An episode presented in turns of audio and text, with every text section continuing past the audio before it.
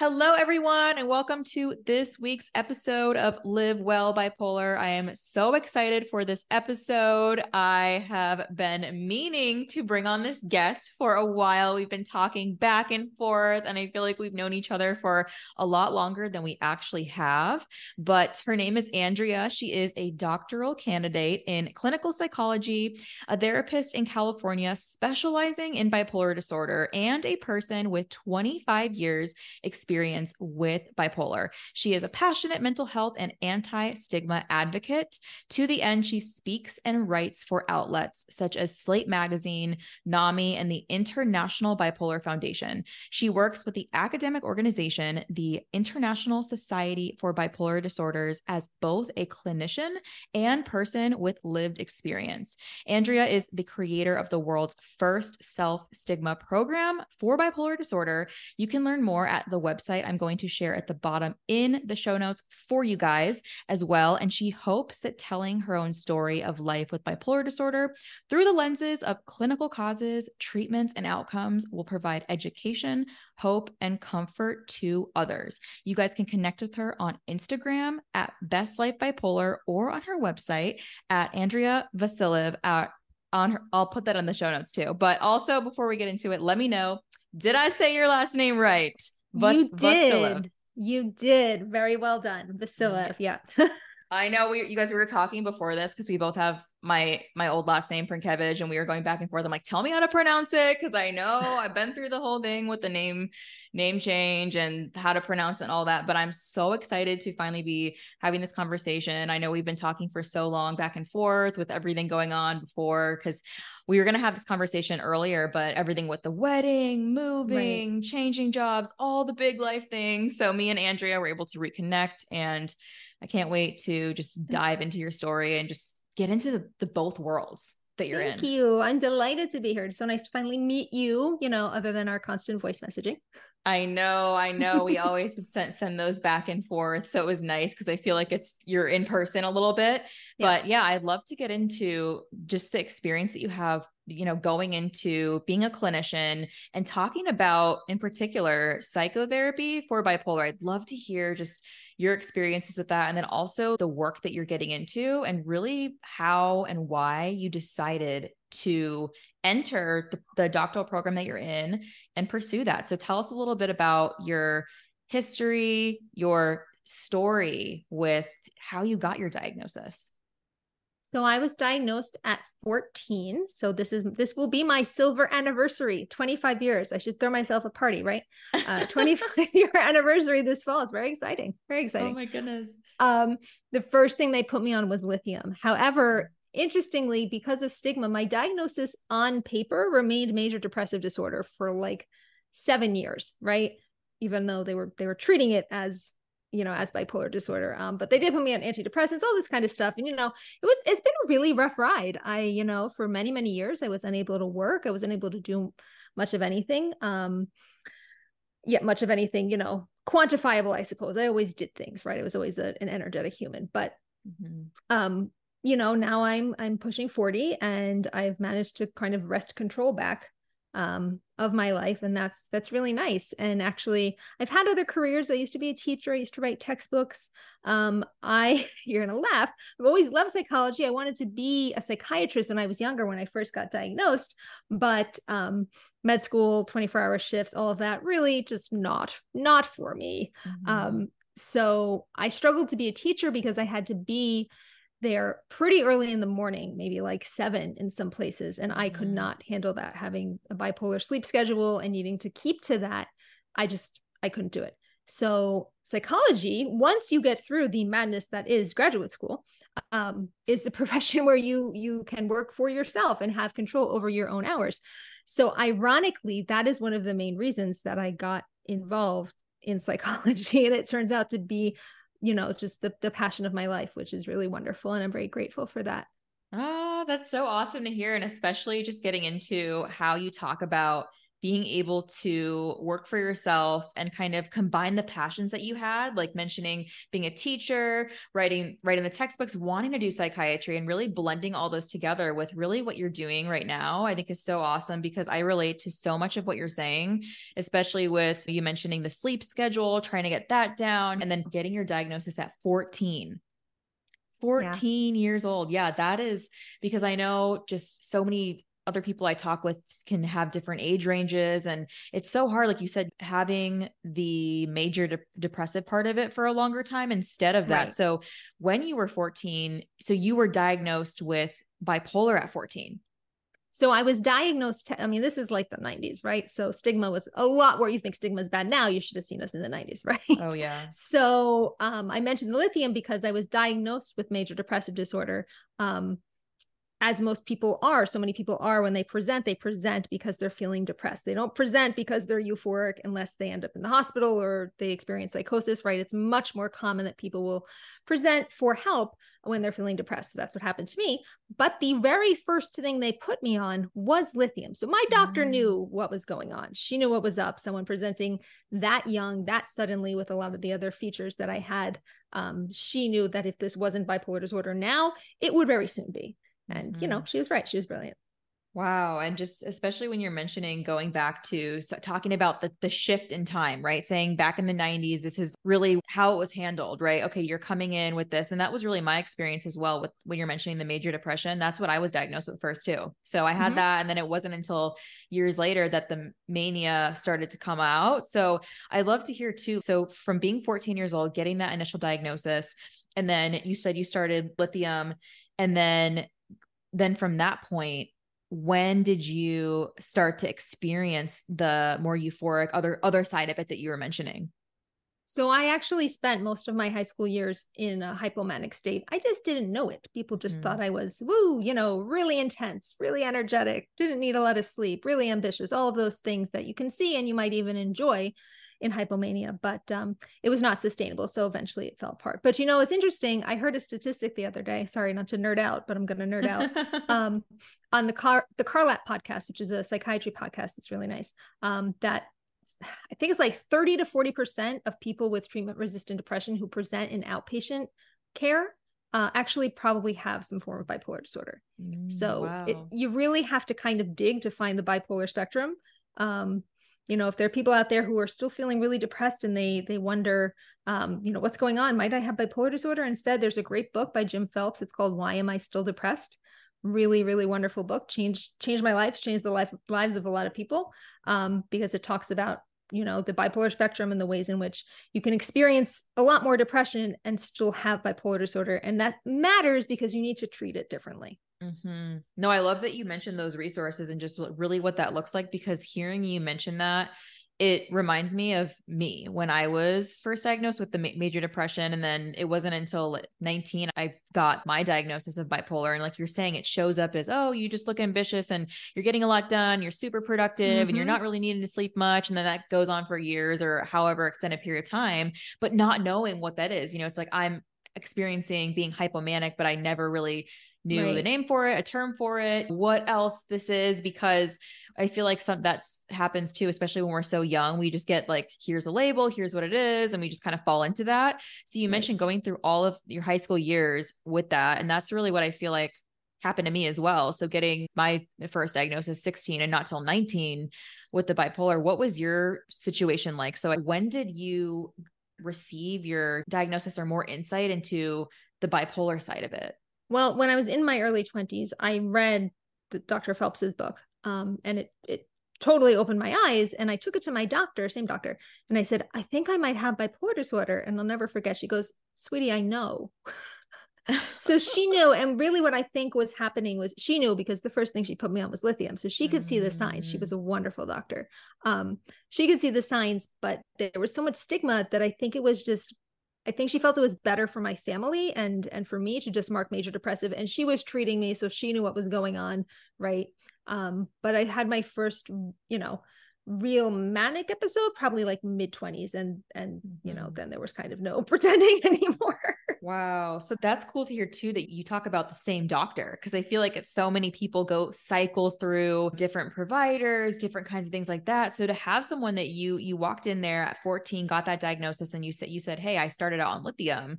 And then that this mm-hmm. doctor knew that too and then broke that down, but then you mentioned the stigma part of it. So really being able to say, "Hey, you know, rather than the major depressive diagnosis, you actually have this bipolar diagnosis, and being like, hey, this might be better for her because I'm going to continue to do, to do treatments and different things like that. Right. So once you t- had that meeting with her and you said, hey, I think I could, you know, this might make sense with the bipolar because this book I was reading, and she said, yeah, I know this is, I already know all this.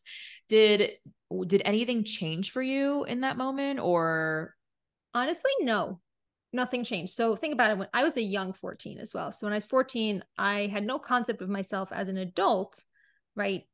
Without a mental health condition, right? It was always just I, I have red hair, I have a mental health condition. It was like whatever, one and the same. No one cares.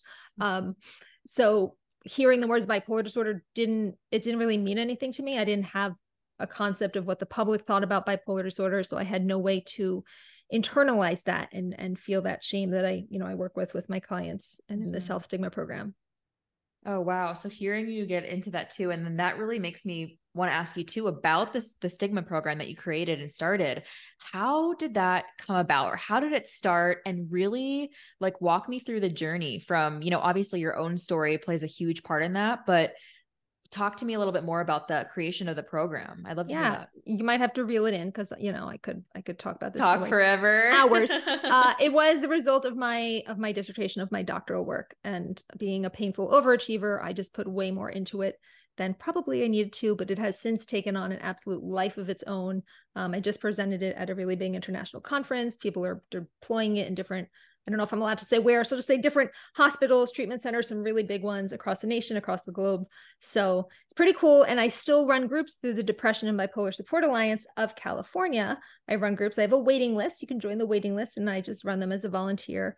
It's eight sessions, and um, yeah, we have a really good time and sort of work on self concept, self esteem, embarrassment surrounding the condition, all those erroneous thoughts you might have about yourself linked to the diagnosis yeah, I love that you especially bring in the concepts to work through because I feel like sometimes as someone either newly diagnosed or not diagnosed or wherever mm-hmm. you are in your journey, you're knowing, okay, I want to learn more about this, work on it, but I don't really know what. And so you break it down into here's the pillars and putting that all together as well. And I love that you mention how this came about from your dissertation and your program and then being able to present that and then go out and have it being like you're saying trials yeah. in different programs and, and being used for that too so i'd love to get into just along with the work that you started with that what impact has this had on either the clients that you're working with that you did not expect that it would have? Um, that I didn't expect that. Well, maybe I had expectations that were too high because mm-hmm. I've seen kind of the results I was hoping for people connecting, people being more open with their diagnosis, people feeling less terrible about themselves, people experiencing less shame right? Mm-hmm. People being being willing to ask for help, all of those things that self stigma can really take a toll on. Mm-hmm. And you know, like you said, getting the knowledge out there, taking that back kind of to therapy. One of the big things that people do in therapy is psychoeducation, and not just mm-hmm. like learning from a book, but you know, this sort of skills training, as it were. So that's that's part of it as well.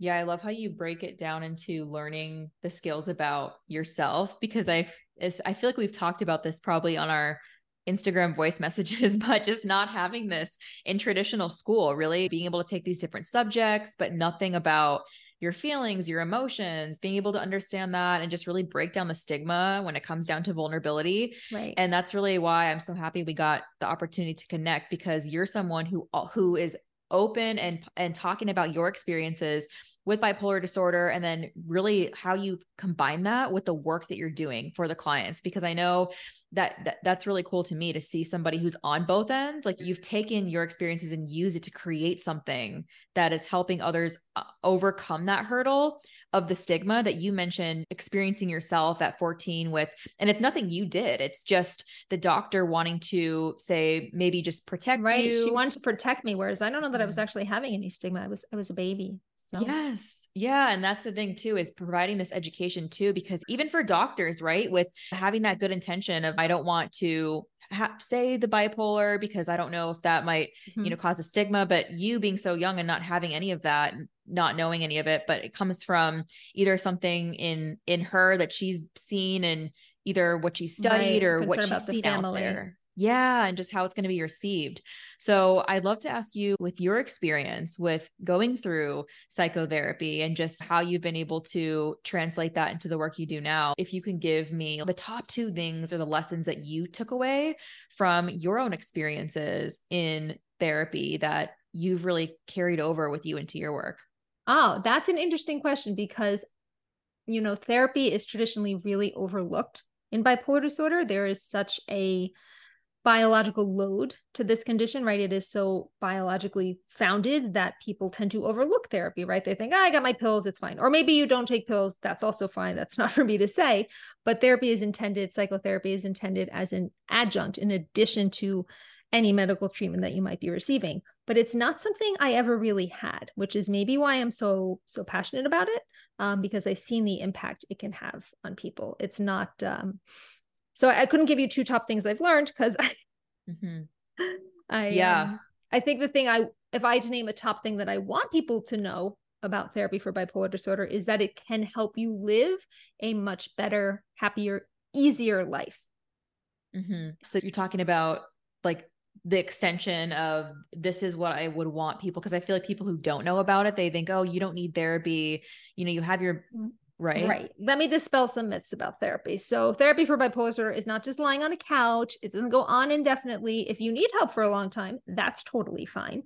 It's not just for people with difficult pasts. It's not something to be ashamed of. It doesn't mean you're weak. It actually means you're really strong and dedicated to your wellness. So, therapy for bipolar disorder is supposed to be really skills based, present focused, like a how to right? Almost like a how to guide to live with this condition, helps you make real life changes, helps you know your condition, you know, your specific manifestation of the condition, um, helps you monitor yourself, deal with unhelpful thinking patterns. Now I feel like I'm reciting my Instagram. It's funny.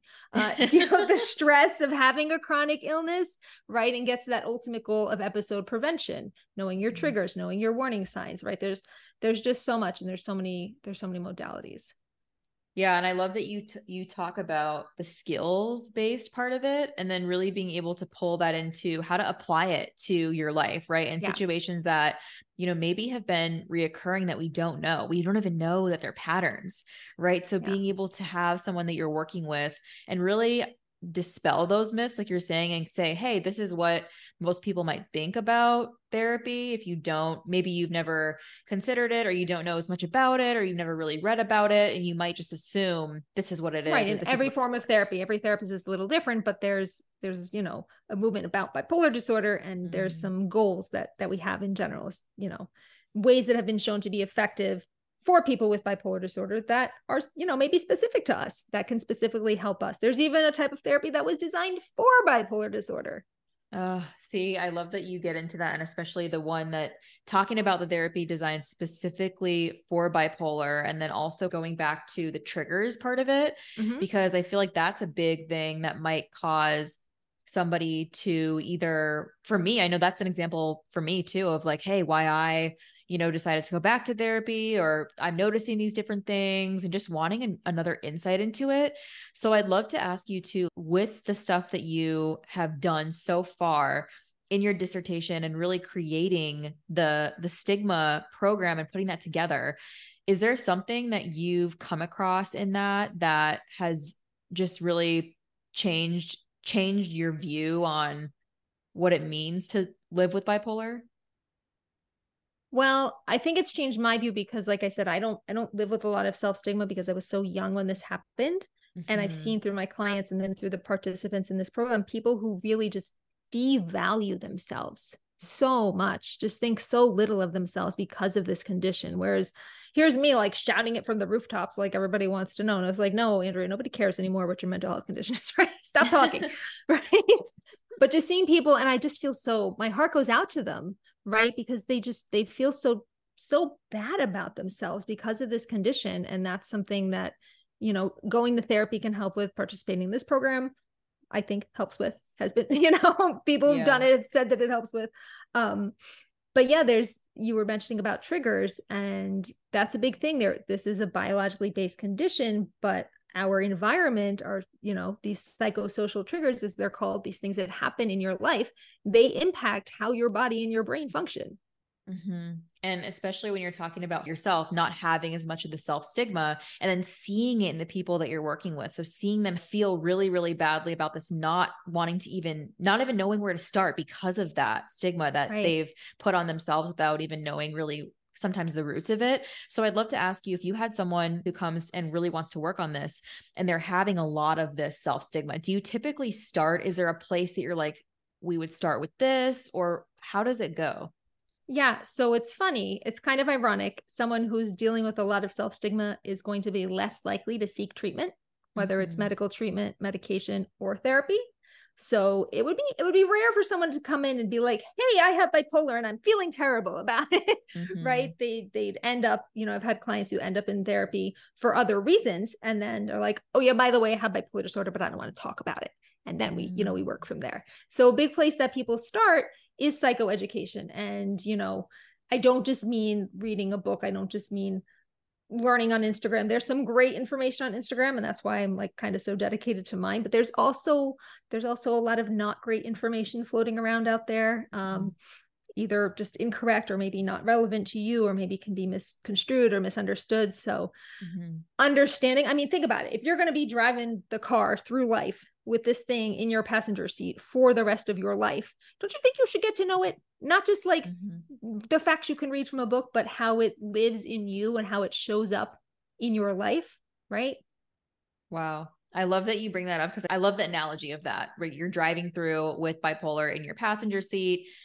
And no matter what the feelings you have around it, I hate this and what, how much disaster it's brought to your life, getting to Right. know that part of you and that side has really been able to help with understanding the patterns, the, the triggers, all of these different things that are floating around that are, have been causing so much of this. So, the one thing I always love to ask everybody, because everyone always t- talks and can give so many examples of what this means to them or really the work that they've been able to put into place. So when you think about what it means to you to live well bipolar, what is the first thing that comes to mind? Self acceptance. Mm, I love that. And when you think about that word of self acceptance and tying it into what that really looks like for the whole, your whole life, living with bipolar and how it's never going to go away or who Right. knows, you know, Yeah, really, and- what does that, yeah, look like?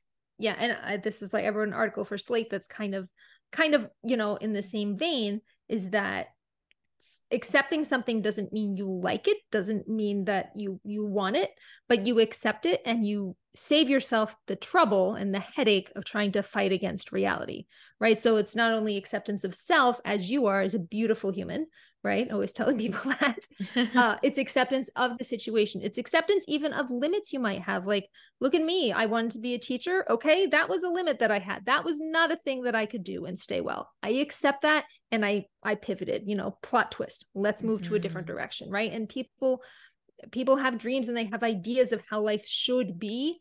And if you have this condition, chances are it's going to be different. It could still be Mm. really great, but chances are it's going to be different than you imagine. So if you can accept that and you can accept yourself the way you actually are, I think that you can live very well.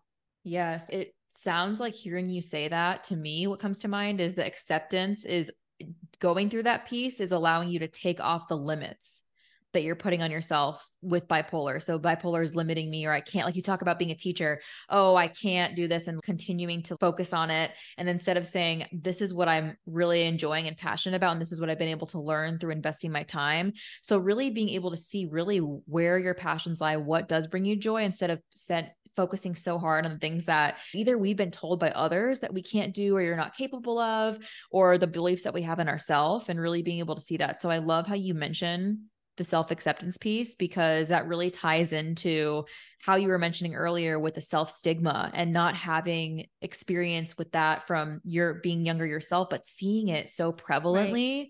in the people that you're having conversations with, that you're working with, and just really how it's come up in your program. So I I I really I'm so excited. I need to link all of these resources and just, you know, especially share the article you're mentioning that you wrote on Slate with acceptance and just really the the good work that you're doing. But you guys, if if if you are not already, you need to go connect with Andrea on Instagram. I'm going to have all the things in the show notes. So you can follow her at Best Life Bipolar and connect with her there. Best she always life bipolar. You best, know, I wanted to yes. make it Best Life Bipolar without the dots, and everybody said it was hard to read. So I was like, uh, oh, fine. yes. So I will put it in there, Best Life with the with the correct way. It'll be on there so you guys can find her. But she always is posting content that is just super helpful, especially if not even if you have bipolar disorder yourself, but if you have someone you love or care for and you just really want to learn more about it and you've been you know, struggling to find resources, I really encourage you to connect with her. She has um, amazing content and just even her story, as you've heard here today, talking about